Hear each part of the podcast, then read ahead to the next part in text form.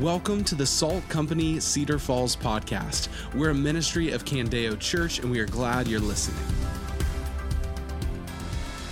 Amen. Amen. Wow.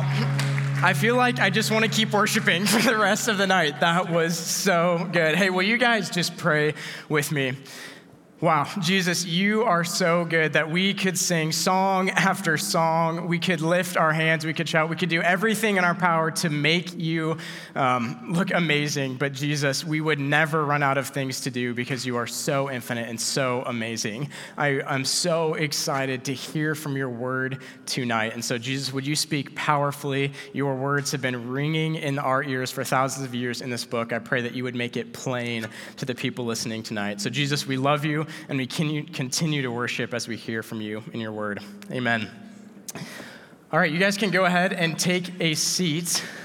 Uh, thank you guys for coming to Salt Company. So, this is my favorite night of the week, like I said, because uh, Thursday nights we gather together as college students and we worship Jesus and we read our Bibles. If you guys have your Bibles, and I hope that you do, you guys can take them out. We're going to be in Luke chapter 10 tonight. And so, every week it's pretty simple. We worship Jesus, we open up the Bible, and hear what God has to say to us. And so, um, as you guys are turning there, though, I've got one picture just by way of introduction I haven't taught yet on a Thursday night here here. My name is Andrew, and I'm on staff, and I have a picture of my current family right now.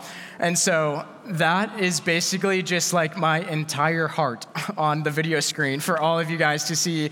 Next to me in that picture is my beautiful wife. We'll go back real quick. Is my beautiful wife, Laura. She is amazing. You guys, if you know her, you like her a lot more than you like me, and that's okay. Uh, she is, yeah, she's amazing. My soul delights in her. She is my best friend. There is no one else I'd rather be married to. A lot of marriage is just hanging out, and so I love hanging out with her, which is great. Uh, and then that little nugget in the front, her name is Kenzie, and she's not actually our biological daughter. She is our foster daughter, so she is just with us um, for a little bit. But you guys, my wife is an absolute beast, okay? Before we were dating, before there is, I was in the picture whatsoever, she was like just assessing her life and how she could maximize her life and her resources and energy for the gospel. So she went through the foster care certification on her own, like did all the classes, all the certifications and everything, and became a certified qualified foster parent. And I knew that going in. That was one of the things that I loved about her. And actually, a few months into dating, she got a placement of two little boys that were absolutely adorable. We had them for a few weeks and then they went back. And then as our relationship progressed um, and we kind of moved towards dating and then it, we got engaged, we were like just beginning to plan our wedding and we got a call asking if we would take an 11 month old baby girl. that was Kenzie. And we prayed about it and we were like, I don't know, this seems crazy. We're trying to plan a wedding. We're going to be newlyweds, need to figure that out. But um, you guys, it was really simple. Jesus calls us to do hard things as Christians. And so I don't know that it was the wisest decision. I wouldn't not recommend it, but don't know that I would wholesale recommend it. Uh, but it's been awesome. So we've been taking care of her together and it's been really awesome. So I just threw in another picture of her because she's really the one you want to see. That's Kenzie and Mr. Elephant. She sleeps with him every night and she won't go night night without it. So she just reaches for night night, night night, and then she puts herself down. It's great. So that's Kenzie. That is my family right now. Um, yeah, but tonight we uh, we're going to be in Luke chapter 10, and last week we started our series in parables. And so, parables are these fictional stories that Jesus told to represent a spiritual reality. And Rudy Hartman, who's up here from Ames last week, talked about the parable of the soils and the four soils, and our desire both to be good soil and to end up good soil. And tonight, the parable that we're going to be talking about is the parable of the Good Samaritan. And whether you grew up in church or not, whether you're like really familiar with Jesus' teachings or not so much, you've probably heard the phrase Good Samaritan before. There's like a ton of newspaper headlines with it that said, I just read one the other week that said, New York police officer and Good Samaritan helps women who passed out on train tracks, which that sounds crazy. I should have read the article. But there's all these like, like things going on that Good Samaritan, which basically when people use that, what do they mean? They mean like somebody who's really nice Somebody who went above and beyond the call of duty, did like a random act of kindness that no one asked to do. And that's like fine. That is an okay definition of what it means to be a good Samaritan. But I'm telling you guys, the actual meaning of this parable is far greater than that. You see, every time Jesus taught one of these parables, every time he told one of these fictional stories, he was talking about salvation in the kingdom of God. He was literally teaching us what it means to be saved, how we can be saved, and how to like live under the authority and the reign of King Jesus. And I'm telling you, he didn't take a break from talking about those realities to just tell us just to be nice. All right, and again, Christians should be nice. We should be the nicest people. Amen to that. But I'm telling you, Jesus has some greater realities to tell us tonight. And whether you came from like Noehren Hall playing video games or like Hillcrest, just as like a very super normal Thursday night, however you got here, whatever you were doing before, I genuinely believe that God has something to tell you tonight. In fact, he wrote it down so that you could hear it. And as we hear Jesus' words, know that these are his words penned for us to hear. The God of the universe has something to say. And so look with me at Luke chapter 10, we're going to start in verse 25. I'm going to read one verse and then explain it.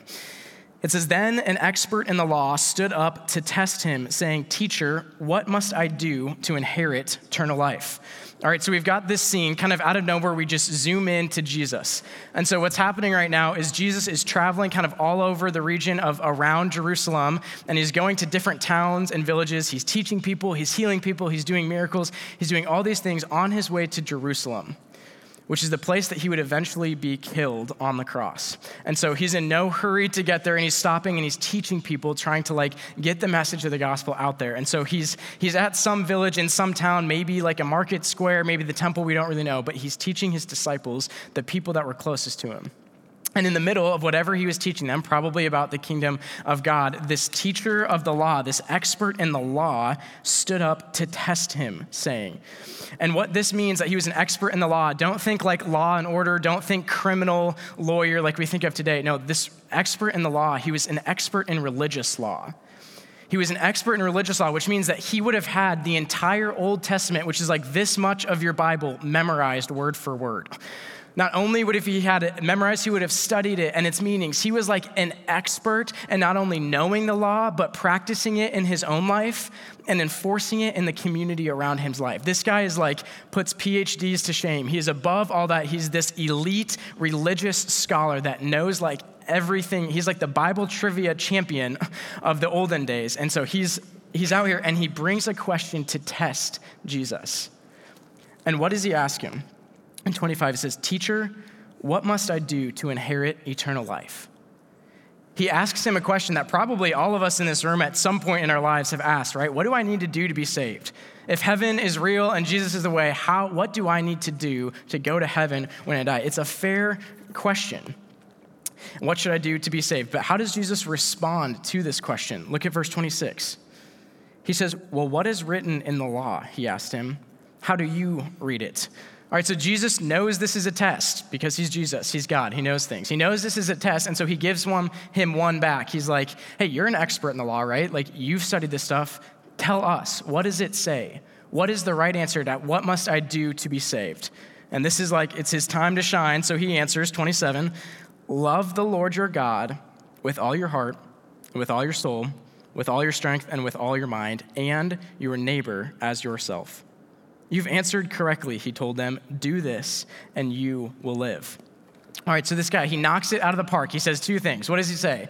He says, Love the Lord your God with all your heart, mind, soul, and strength, and love your neighbor as, your, as yourself. Those two things. And Jesus is like, Great, yes, that is perfect. That is the right answer. If you want to, do to go to heaven, do those two things and do them perfectly.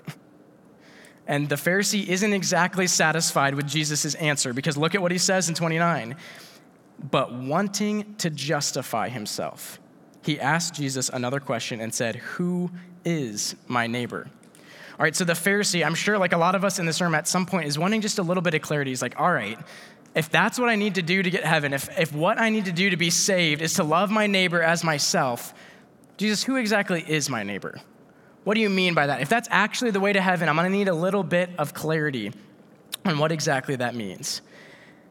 And so it's in response to this question, to the question of a Pharisee seeking to validate himself, seeking to show everybody else, Jesus, what exactly do you mean like that? I want to prove to everybody that I do, in fact, live up to that standard.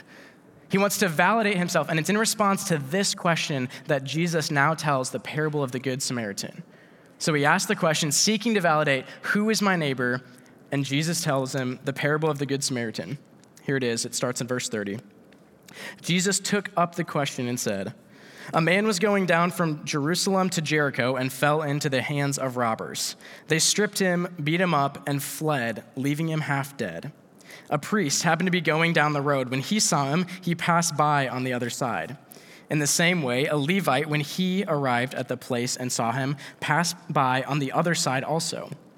But a Samaritan on his journey came up to him, and when he saw the man, he had compassion. He went over to him and bandaged his wounds, pouring on olive oil and wine. Then put him on his own animal, brought him to the inn, and took care of him. The next day he took out two denarii, gave them to the innkeeper, and said, Take care of him. When I come back, I will reimburse you for whatever extra you spend. All right, so this story, it's packed with meaning. It's an amazing, it's an amazing story that I really think it's crucial for us to understand. So we're gonna go back to the beginning, take it line by line, and really figure out what Jesus is saying here. So go back to verse 30.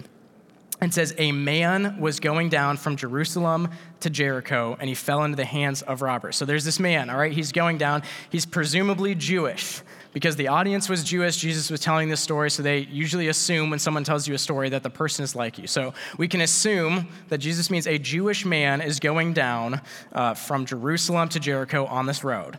For all of us who've been to Jerusalem, you know what this road is right. What this road is like, right? How many have been to Jerusalem? That was a joke. You guys, we're from Iowa. Nobody's been to Jerusalem. We have no idea what this is going on here. At best, we go to Florida. For some reason, Iowans love going to Florida. There's a bunch of flights out of Cedar Rapids. So, given that none of us have like been to Jerusalem, been to the start, I put, got a picture of it up there. All right, here's what it's like in Jerusalem. Here's what this road is like. It's got like 80 degrees difference of elevation. There's all these windy roads and these rocks. And what would happen is these people would be traveling down this road, and like thieves, bandits, uh, criminals would hide behind those rocks and in those caves and jump out and ambush people and they would beat them and they would take all their stuff from them. In fact, this place was called the Bloody Way. That was the name of the road. So you definitely didn't want to go on this road alone, and you for sure didn't want to go at it at night. But here's this guy walking alone, probably going to the temple or to doing some business in Jericho, because this was the only road that connected to those places. And the name of this road, like, proved its value because it actually happens to this man. He's walking, maybe riding a donkey down this road to Jericho, and they pull him down. They rip off his clothes and began to beat him and punch after punch is coming. As some men are beating up on him, other men are loading up all his stuff as if it's their own. And right when they grab the last garment, the last thing he owned, the last like knockout punch, he's bleeding on the side of the road. They roll him into a ditch and leave him there. So that's kind of like the situation in the context. We have a naked guy laying in the ditch, bleeding half to death, and some other people come by. Look at verse 31. It says, A priest happened to be going down that road. And when he saw him, he passed by on the other side. All right, the first man to pass by this guy is a priest, right? Which like seems on the surface like a good thing. All right, priests are good, they're religious, they should be nice. Like maybe preferably I'd want a doctor, but like a priest is a good second or third round draft pick. Like, all right, nice guy. He might know some people, he's pretty connected. So, priest, he's all right. But what happens? The priest does not live up to his reputation. He actually sees the man and moves to the other side. And notice it didn't say like, hey, he didn't notice him, he like didn't see him behind the rock. No, this was like a willful, calculated avoidance. This priest meant to do this. And this would have thrown off the lawyer at this point. Do you remember the guy that asked him the question? See, this priest, this would have been his guy. This would have been like a fellow religious elite that knew the Bible, that like was part of his tribe. And so he would have expected that, oh yeah, here's our hero. Here's the hero of the story coming to save him. But when Jesus makes the priest the bad guy, I'm sure like the lawyer started to just reel a little bit inside. But Jesus doesn't even stop there. Look at verse 32. It said, In the same way, a Levite, when he arrived at the place and saw him, passed by on the other side. So now we have a Levite. We had a priest, he sidestepped him. A Levite, now he sidesteps him. For those of you who don't know what a Levite is, a Levite was literally somebody chosen by God in the Old Testament to serve the priests and do religious duties in the temple. Isn't that so sad? This was the guy that out of all the people, God chose him. Hey, you will be my representative to the people on earth. You are going to facilitate the operations of the temple. You are going to teach people how to worship me. There's this Levite. and he sees the man and he steps to the other side of the road and he leaves them there dying. What the heck? So, is this not actually well? I know it's a story, but isn't that actually crazy? Like, if there was a man, like, crying out in pain, bleeding halfway on the sidewalk on your way in, and you just, like, kept on walking into Salt Company, that would be outrageous, would it not? Like, if there was a man bleeding out backstage, and I saw him, and I was like, oh, that looks bad. Well, I've got a sermon to preach, so prob- probably not, not tonight, and left him there would that not be absolutely psychotic? All right, at worst, at best, I mean, I should lose my job, if not be like imprisoned for some sort of like crime against humanity. This is like psycho. But why was it worth it to those two men? What went down in those two, not one, but two religious men who saw that man hurting and chose to go aside and thought that was the best course of action? You know, Jesus doesn't explicitly tell us why, but there could have been any number of things. Maybe because they were religious, they were thinking about that they would become ceremonially unclean or ritually unclean. If they touched blood, if they touched a dead body, they couldn't do their priestly duties. Maybe they were busy. Maybe they figured he was dead. Maybe there was a bunch of things they thought what they had to do was so much more important that they didn't even know how to help, so why even try? I don't know exactly what was going through their minds, but any number of excuses made it so that these men are not the heroes of our story. These men are not the men with the religious ones, the ones that were supposed to represent God to people, to have God's heart towards the hurting and the broken and the needy. They totally missed the mark. So if they are not the heroes, if the lawyer's friends, if the people he expected to come to the rescue aren't, who is? Look at verse 33. But a Samaritan, on his journey came up to him, and when he saw the man, he had compassion. So, same situation. He's on the road, he sees the man, everything's the same so far, but what was different? The Samaritan had compassion. You see, unlike the religious men before him, the Samaritan, what he saw didn't make him cringe, it filled him with compassion. You guys, he didn't avoid him, he approached him.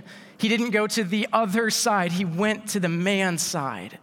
And he went and he bent down and he started to bandage him and to take care of him. He had compassion.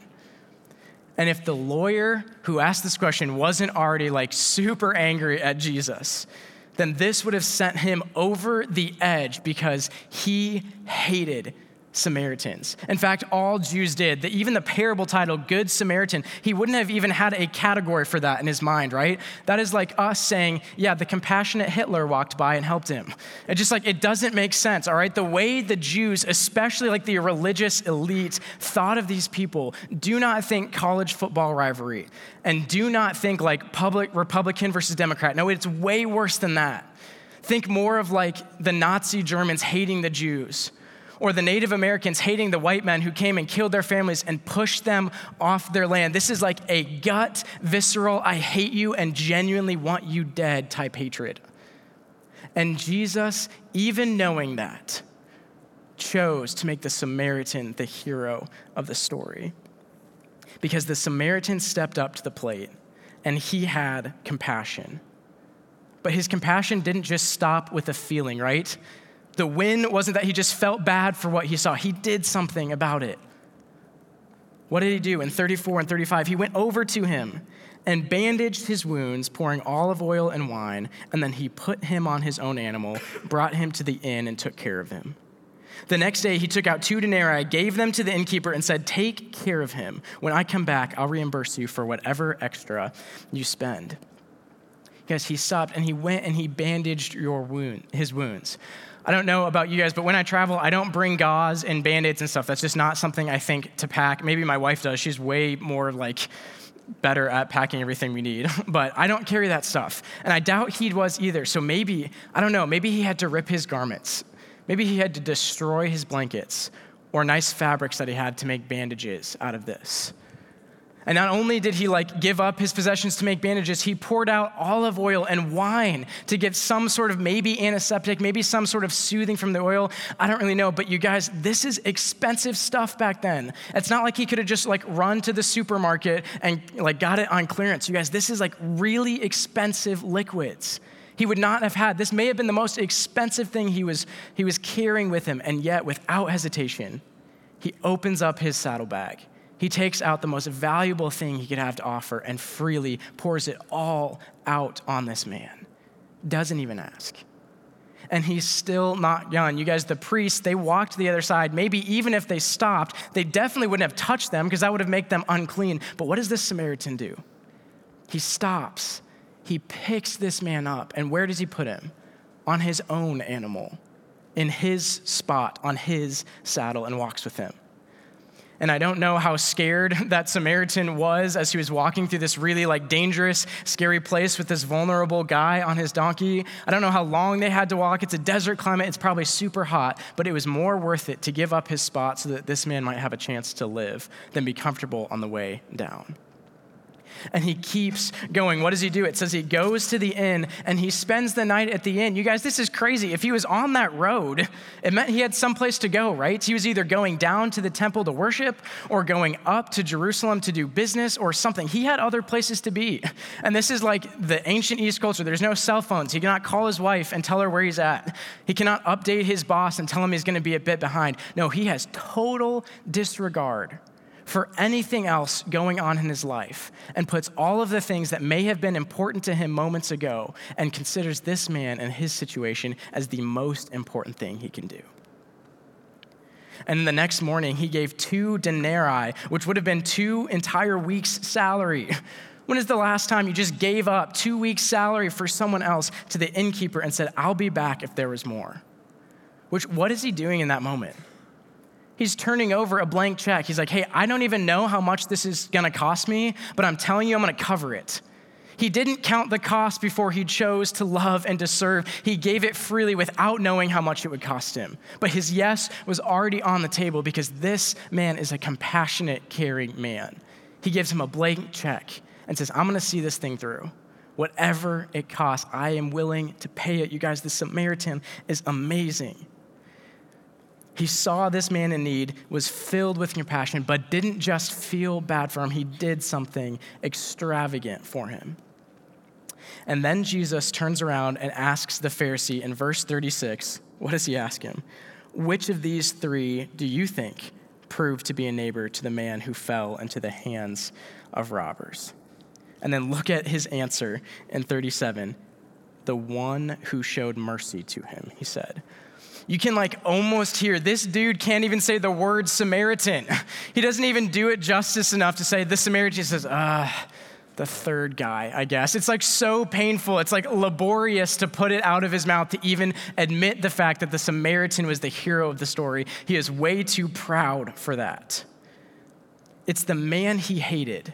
He was too proud to say it because the man that was the hero of the story was the man that never in a million years would he have gone out of his way to love and serve? And that is the point that Jesus is trying to make.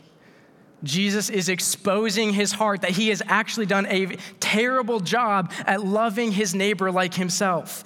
Jesus is actually correcting this man and his question. Did you catch that? How did this whole parable start? Do you remember? The religious lawyer asked Jesus, What?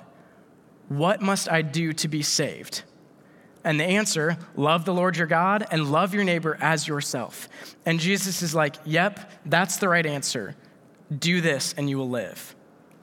Or, in other words, hey, if you can obey that perfectly, if you can genuinely, with all your heart, with all your mind, with all your soul and strength, for every second you live, if you can do that perfectly, then you can have eternal life. And that was the twist the lawyer was not ready for. You see, he knew the right answer, but when Jesus told him it wasn't just knowing the right answer, but living that out, the lawyer knew he was guilty. Because what he knew in his mind was impossible to live out in his life. What this man was able to quote theologically, it was impossible for him to live out practically. You guys, it's not enough to know the right answers to be saved. There's something about that knowledge that needs to translate into something different in our lives. And so, feeling guilty, this religious lawyer, he does what we all do. He searched for a way to validate himself, right? He was trying to like lower the standard. Jesus said, Hey, love your neighbor as yourself and do it perfectly. And the guy's like, Oh, I'm not going to do that. uh, Jesus, how, who exactly is my neighbor? Can we like, can we like narrow this a bit? Can we like do that? And don't we do that all the time? Isn't it funny that everybody you ask uh, how good you have to be to get into heaven, whatever bar they set, their life lines up with it, right? They're like, I don't know exactly how good, but like at least as good as my life because I know I'm getting in. or at least like we all do it, right? We all just, hey, Jesus, how can I just narrow this definition? How can I like lower your bar so that my life lines up with what you demand for heaven? How, how can we do that? What do I do? Like, how can I be good enough? But look at Jesus' response to the lawyer. Because Jesus' response to the lawyer is his response to us. See, Jesus did not reduce the standard of loving your neighbor, he actually raised it to an impossible height. Jesus doesn't bend to make salvation attainable. He actually shows us that it is literally impossible. In fact, this whole story, the whole story that he's telling is to meant to show this man that he is in no way capable of loving his neighbor in this way. Because never in a million years would this lawyer have realized that to love his neighbor would mean that he would have to love a Samaritan, a gross, hurting man in the rough part of town who was a different race, different socioeconomic status, and needed his help. And that to love him, like Jesus was asking, didn't just mean feeling bad for him, but it meant radically sacrificing everything he had to offer.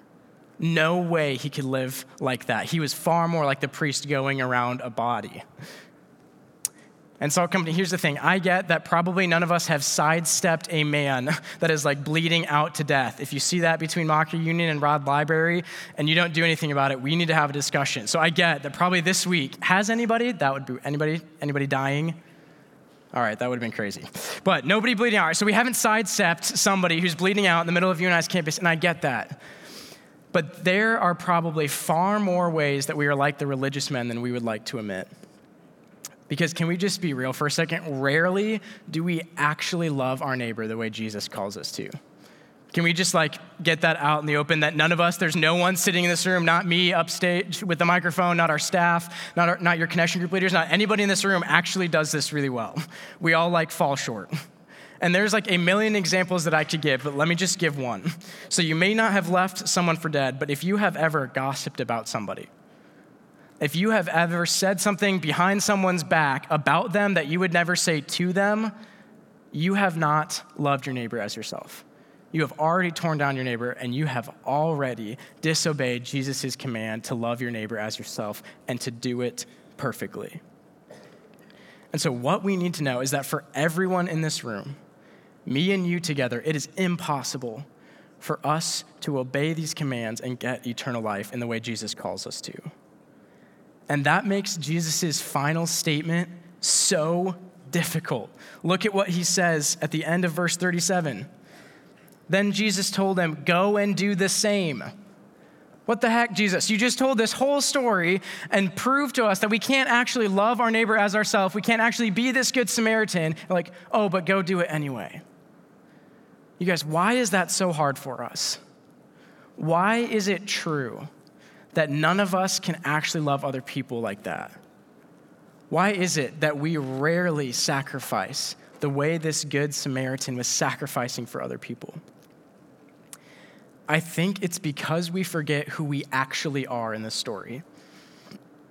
I think the reason that we don't love other people the way that Jesus is calling to love other people here is because we forget who we are in this story. Okay, because if it's impossible for us to be the Good Samaritan, then we can't be him. So that rules out the Good Samaritan. But if Jesus commands us to go and do the same, he's like, hey, be like the Good Samaritan. Well, then we can't be the priest and the Levite either, right? Because Jesus says, don't be like them. So if we're not the Samaritan, and we're not the priest, and we're not the Levite, who's left? Who's the last character in the story? The man in the ditch. So, Company, don't you think it's possible that given the impossible nature of this command to love other people, coupled with our inability to obey it perfectly, that the person that we most resemble in this story is the man left for dead in the ditch. isn't it possible that that's who we actually are? Because I'm going to read this story one more time. And as I do, put yourself in that guy's shoes. I don't know who you were thinking, maybe you identified with the first time, but if we are that bleeding man in the ditch, listen to this story with that lens on. Verse 30, the parable of the Good Samaritan. Jesus took up the question and said, A man was going down from Jerusalem to Jericho and fell into the hands of robbers. They stripped him, they beat him up and fled, leaving him half dead. A priest happened to be going down that road, and when he saw him, he passed by on the other side. In the same way, a Levite, when he arrived to the place, he saw him, but passed by on the other side, were still not saved.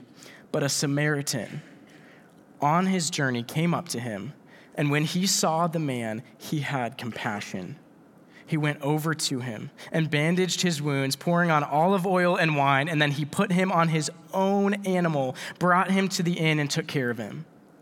The next day, he took out two denarii, gave them to the innkeeper, and said, Take care of him. When I come back, I'll reimburse you for whatever extra you spend. After reading that story, with the perspective that we are the dead man in the ditch, let me ask you a question. What type of neighbor do you want somebody to be for you? Stop asking the question, How can I be a good neighbor? What do I need to do? Instead, ask, Who needs to save me? What type of neighbor do I need to get me out of the ditch? You guys, we need a neighbor like the Good Samaritan. And the good news is this Jesus Christ is that Good Samaritan. The command to go and do the same is not given to people who need to muster up this energy and their courage to go and be a good Samaritan. No, the command is given to people who are dying, bleeding in the ditch, but have had a transformative encounter with Jesus where he entered in and saved them and brought them back to health. So, you guys need to get this. You cannot be a good Samaritan until you are healed by the perfect Samaritan. You cannot go and be a good Samaritan until you are healed by the truer, the greater, and the perfect Samaritan, Jesus Christ. Which is amazing, you guys, because Jesus, like the good Samaritan who saw the man bleeding out in the ditch, looked down at you from heaven and saw you in your sin and saw you in your rebellion, saw us dying because of the choices we have made, saw us not loving our neighbors the way we should he saw us not able to save ourselves, but actually in desperate need of saving. And like the Good Samaritan, Jesus was filled with compassion. And so he left the comforts of heaven and he came down to earth and he came to the ditch. You guys, like the Good Samaritan, poured out what was most valuable to him the oil, the wine. God Almighty gave you what was more, most valuable to him. The thing that was most precious, that was worth more than anything else to God, was Jesus Christ. And God has poured out Jesus Christ to you without thinking twice about it. He has given you his most valued possession to heal you, to bandage you. When God gave you Jesus, he gave you the most valuable thing he could possibly offer you. And he meets you in the dish, in the ditch. And Jesus healed us not just by letting us ride on his donkey like the Good Samaritan, but actually riding his own donkey into the city of Jerusalem, where he would be trialed and mocked and condemned and whipped and crucified for the sins that you and I committed. And he healed us. By his wounds, you are saved. You see, Jesus came down and became wounded so that we don't have to be wounded anymore. Christ left heaven and came down the bloody way so that we don't have to be on the bloody way anymore. Salt Company, the answer to get into heaven is not try to obey the two commands as good as you possibly can. No, the way to heaven is on the back of Jesus, who came down and obeyed those commandments in your place. And now we get his obedience as if it was our own. Now, don't get me wrong, Jesus does command us to go and be the Good Samaritan. We are to act like that, we are to live sacrificially. But he only commands us to be the Good Samaritan after he has completed his work as the perfect Samaritan. after He has healed us, after He has nursed our wounds back to health, given us a new heart that transforms us in a way that we can love other people like that. Salt Company, what would it be like if people knew you went to Salt Company not because you wore our t shirts, but because you loved them so radically and unconditionally well because you know that the God of the universe loved you in that same way? What would it look like if this room, right here, right now, began to realize the healing and the hope that we have because Jesus was the perfect Samaritan and began to radically love the campus of UNI in Cedar Falls? You guys, the campus would be so different. This place would be radical. Salt Company, you have a perfect Samaritan who was the good neighbor that we are called to be. Will you pray with me as we thank Jesus for being that perfect Samaritan?